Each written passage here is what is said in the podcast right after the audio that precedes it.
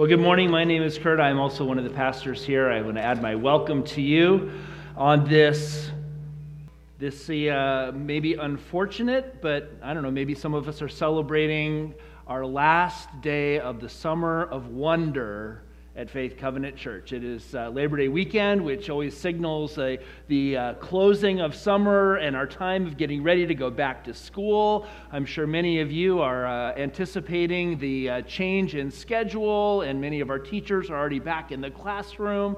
Uh, I know in our family we are uh, already back into the uh, change of our Uh, sleep schedules, and the alarms going off earlier in the morning, and so we are anticipating that uh, change in this time of year as well.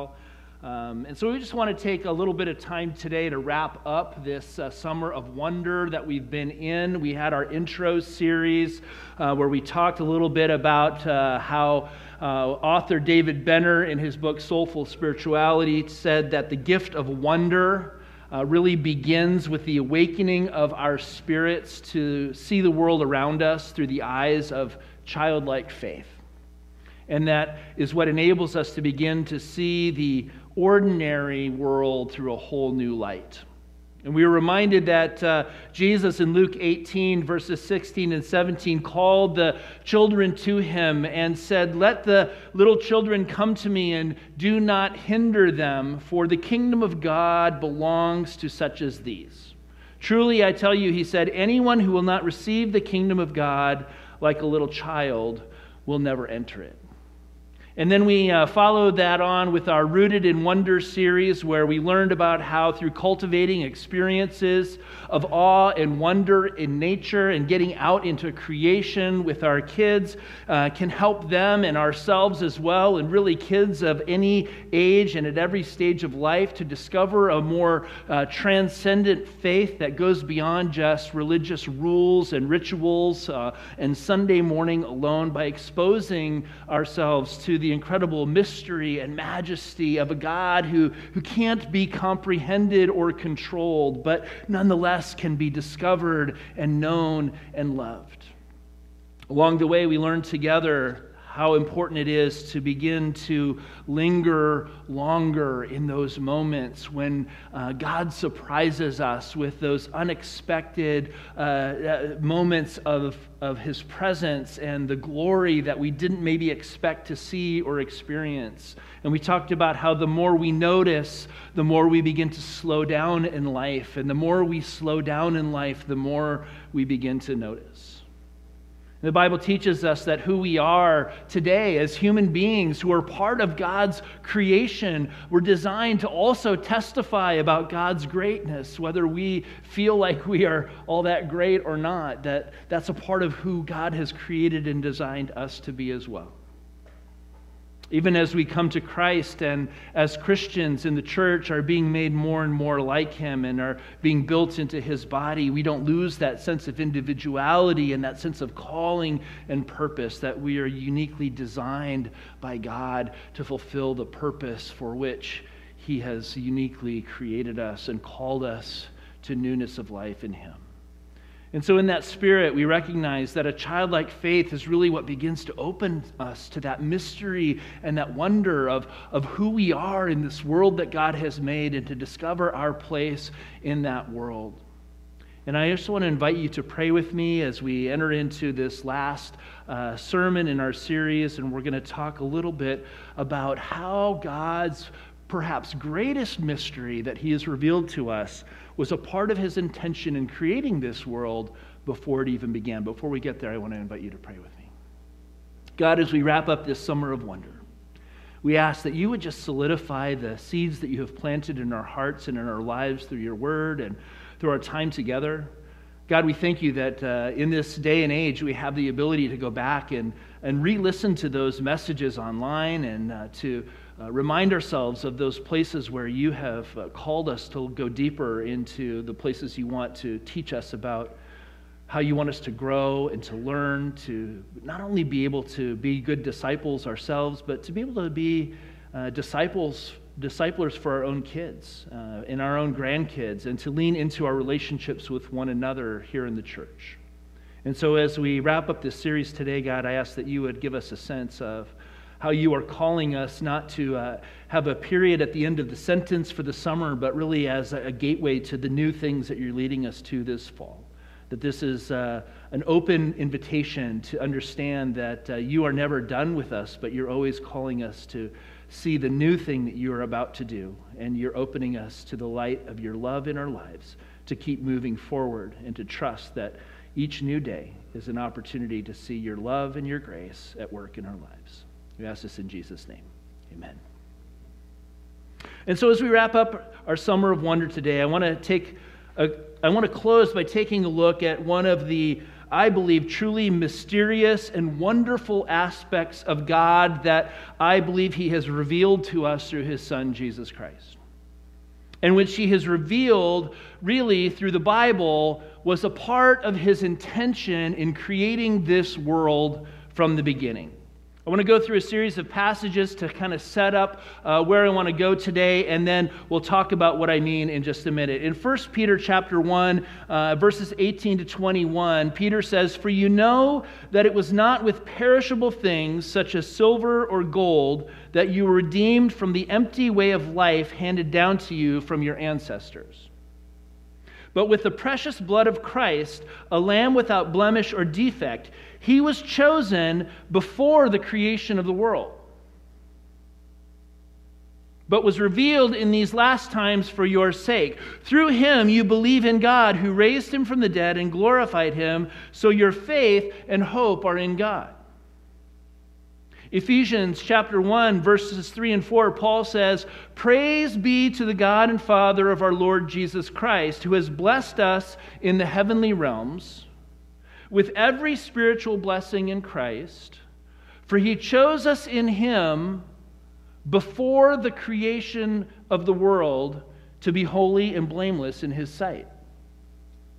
First Corinthians chapter two, verses six and seven, "We do, however, speak a message of wisdom among the mature, but not the wisdom of this age or of the rulers of this age who are coming to nothing. No, we declare God's wisdom, a mystery that has been hidden and that God destined for glory before time began." Even Jesus, if you remember, uh, identified this mystery in his prayer for his disciples in John chapter seventeen, verse twenty-four, when he said, "Father, I want those you have given me to be with me where I am and to see my glory, the glory you have given me because you loved me before the creation of the world." Are you starting to see the pattern that is presented to us in Scripture is that God had a plan uh, to reveal this mystery that was a part of his intention in creating the world before he even did it, right? There, there was something that God had in mind that Jesus was a part of that he had planned before he even designed and created this world in which we live. Finally, one more passage in the beginning of the letter to the Hebrews says that Jesus himself then is God's ultimate revelation of this plan and his intention for this creation that he's made. In chapter one of Hebrews, it starts off with verse one. It's saying, "In the past, God spoke to our ancestors through the prophets at many times and in various ways. But in these last days, he has spoken to us by his Son, whom he appointed heir of all things, and through whom he made the universe. The Son is the radiance of God's glory and the exact representation of his being, sustaining all things by his powerful word. After he had provided purification for sins, he sat down at the right hand of the majesty in heaven. So he became much superior to the angels, as the name he has inherited is superior to theirs." Okay, so that's a lot of scripture, right? We just went through a lot of different passages that kind of lay out this point that I'm trying to help us to, to begin to open ourselves to see. And, and so what is this mystery that is planned from before the creation of the world that has now been made real and been revealed in Jesus? Well, you have to hang on just a little bit longer, because we've been learning this summer that is, as we open ourselves to mystery and to wonder, that we begin to see the world with new eyes, with fresh eyes. And as we clear a space inside of us to once again, uh, to receive a more childlike faith and to see the world with wonder, we begin to engage the world as, as a sacred reality that exists around us, that as we, as we become jaded as adults and we become more concerned with about the, the, the solving of problems, that, that we begin to miss the, the, the nature of reality that God has wanted us to see. And, and, and, and we lose the ability to respond with amazement and awe and the deeper realities that God would like us to experience. And so we are reminded in, in the experience of wonder that we worship a God of mystery who, who delights in revealing him to, uh, himself to us in, in creative and, and surprising ways. And yet even as Christians who, who maybe have spent our lives going to church every week and, and, and doing all the things that make us good church people and, and good Christians too, we can often miss the amazement and the wonder of the very truths that we say we believe. And today I want to suggest that when it comes to God, when it comes to the God that is revealed in the Bible, there is nothing more unexpected and surprising. There is nothing more awe-inspiring or wonder-producing than the mystery that God is a God of grace.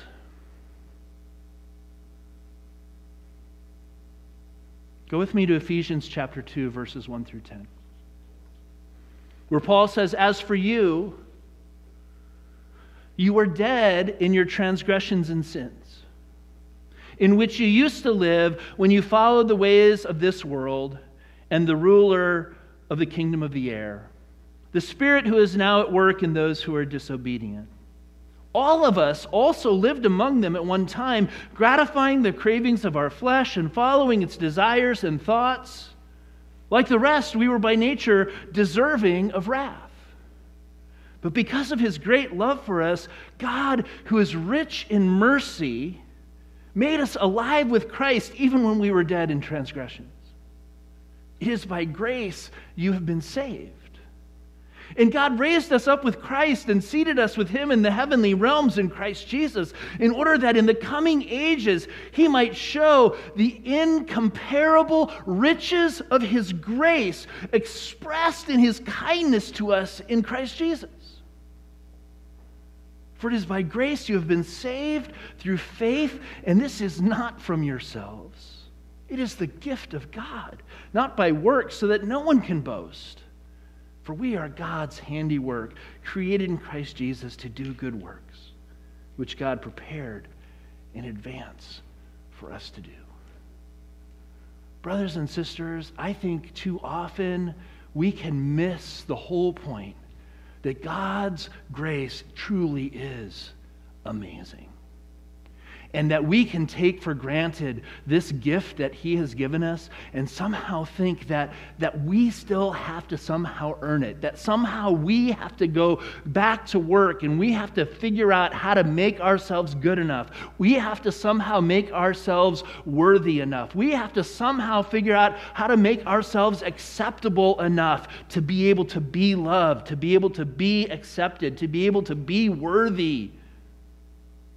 And all the while, God says, I've already done all the work for you. All you have to do is accept my grace as a gift. In his book, Dangerous Wonder, Michael Yaconelli goes so far as to suggest that the grace of God is actually dangerous in this world. In order for us to begin to reimagine a more childlike faith, he says it can be helpful for us to look at a child's drawing. Now, I have a few examples for us to consider this morning. There's Pete the cat. Anybody ever draw something like that? Anybody ever have a picture like that on your fridge at home right now?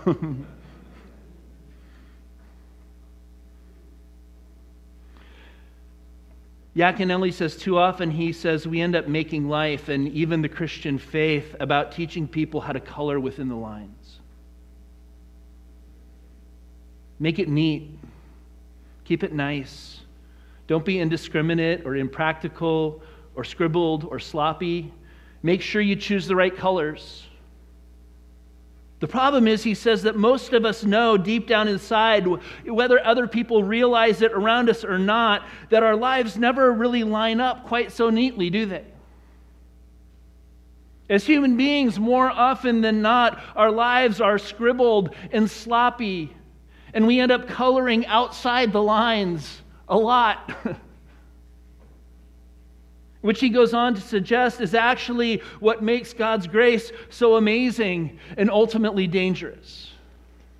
He says, what I'm suggesting is that God's grace is so outside the lines of our understanding as human beings that we can only stand in awe and wonder. Christianity is not about learning to live within the lines. Christianity is about discovering the joy of coloring.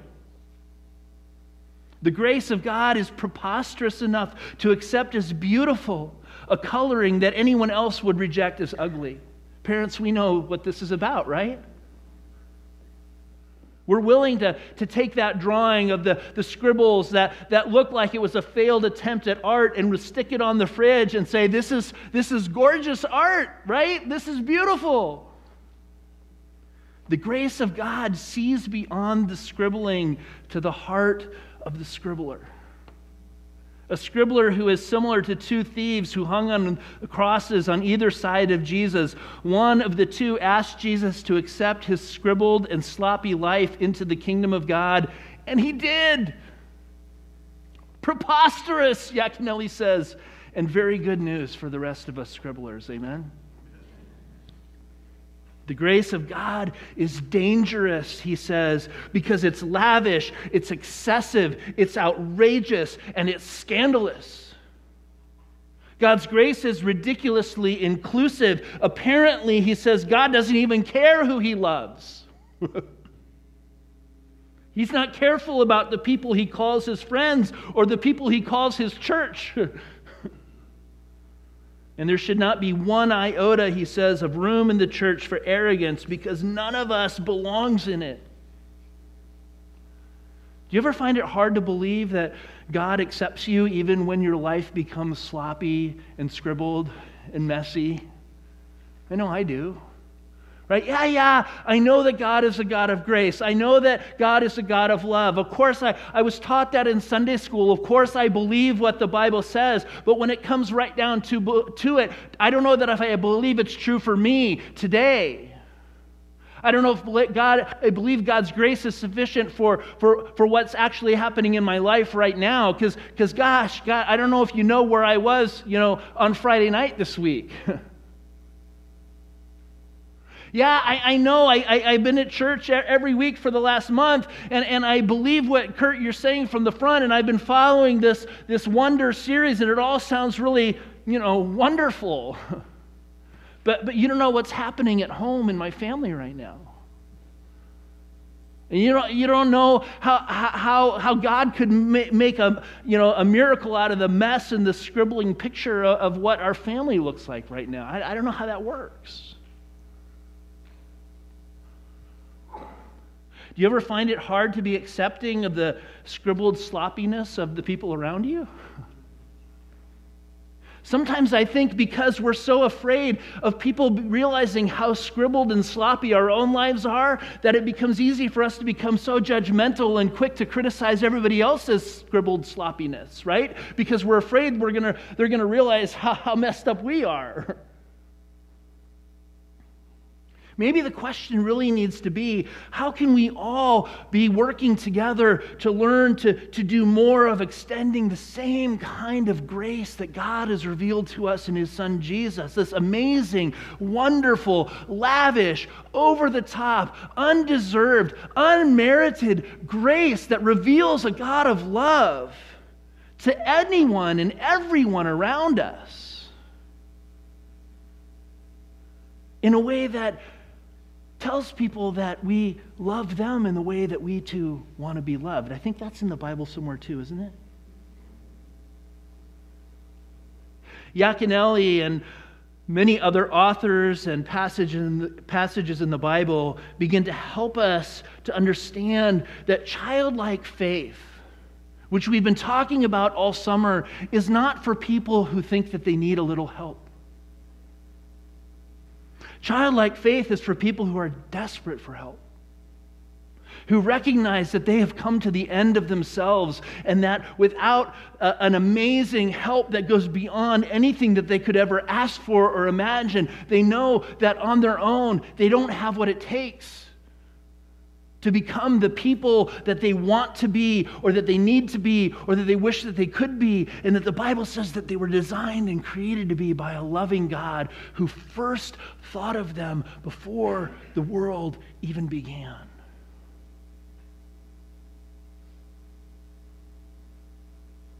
Yaconelli also says that for many of us, the grace of God can actually be difficult to believe and difficult to accept because the grace of God changes all the rules. And we like rules, don't we? Because rules give us the control.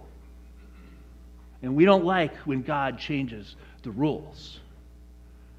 But in the Bible, we can see that God's grace comes to us and says to you and me, I can make last place more significant than first place.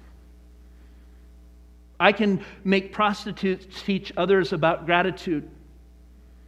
I can use lepers to be examples of what true cleanliness is about. I can take uneducated fishermen and make them fishers of men. I can take people who persecute the church and make them the pillars of the church.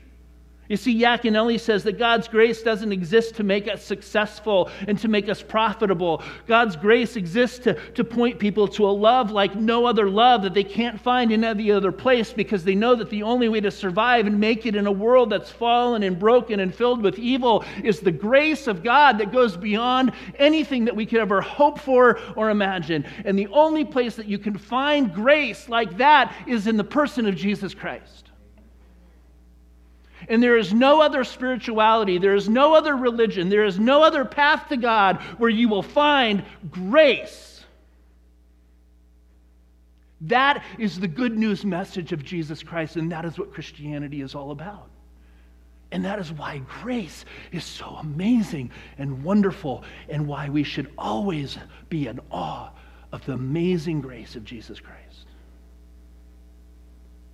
David Benner, again, in his Soulful Spirituality, says, we are always a mixed bag of contradictions that will ever be a mystery to ourselves.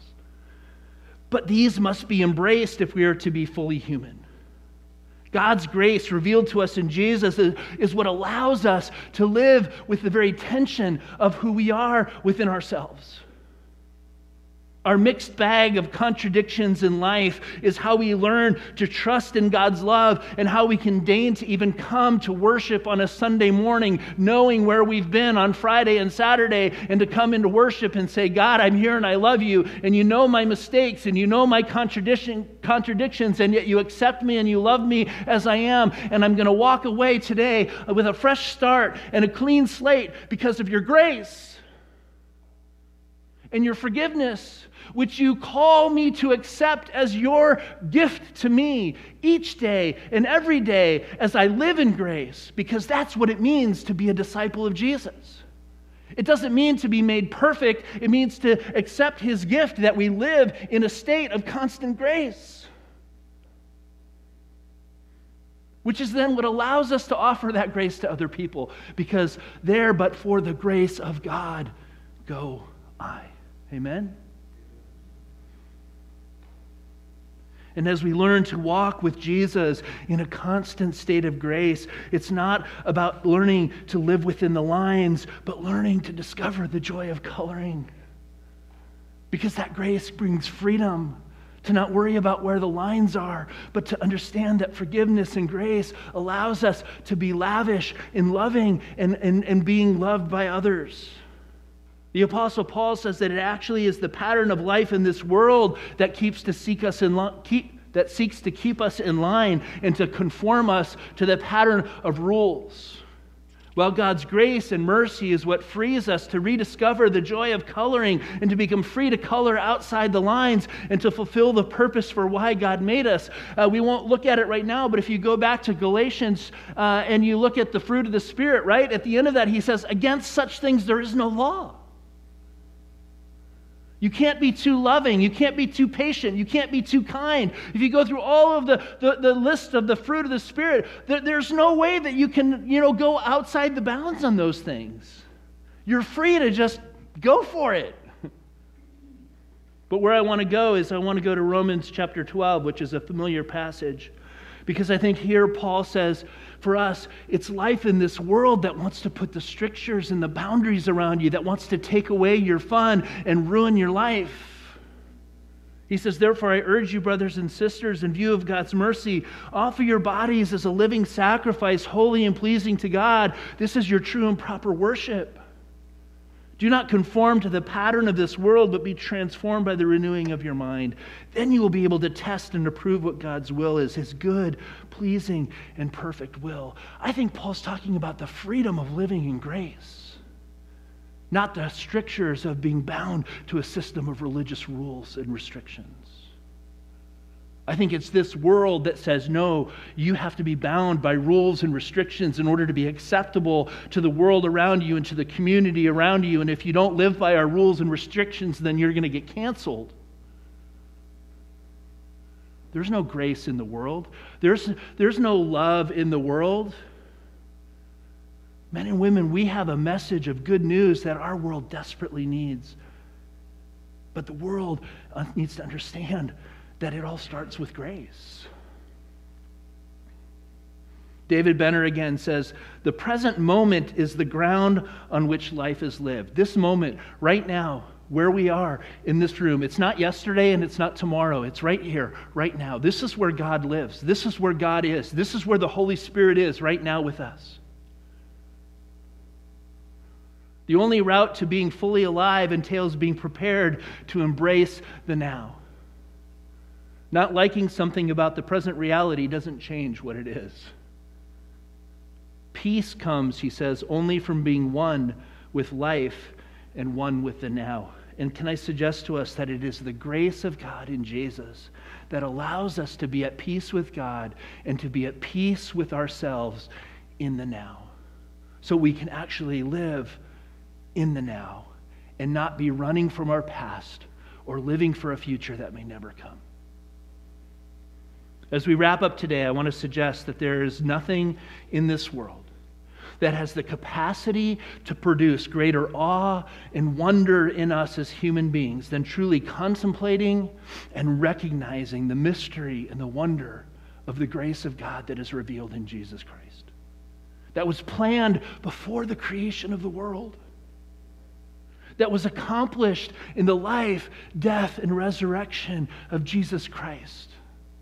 The God who became man, to become one of us, to offer the grace and the love of God so, so that we could be accepted into the life of God, and who is the promise and the coming fulfillment of all things. I want to close with the words from Ephesians one, verses seven through ten. In him, Paul says, we have redemption through his blood, the forgiveness of sins in accordance with the riches of his grace that he lavished on us. With all wisdom and understanding, he made known to us the mystery of his will according to his good pleasure, which he purposed in Christ, to be put into effect when the times reach their fulfillment, to bring unity to all things in heaven and on earth under Christ. I want to invite the worship team to come back up front, to prepare to lead us in our song of response. Brothers and sisters, following Jesus as his disciples is not about learning to live within the lines. Following Jesus is about discovering the joy of coloring altogether. Childlike faith is for those who know they have come to the end of themselves and are in need of a grace and a love that is greater than anything they could ever ask for or imagine. And the good news message of Jesus is not that we have overcome the scribbled messiness of our lives through our own wisdom and our own strength, but that in Christ alone, through his mercy and his grace, we all we have all we need to be and to become all that God has created and called us to be. And so if you are willing to admit that you need that grace today, I invite you to come to the end of yourself and to find all that you need in Christ alone again this morning.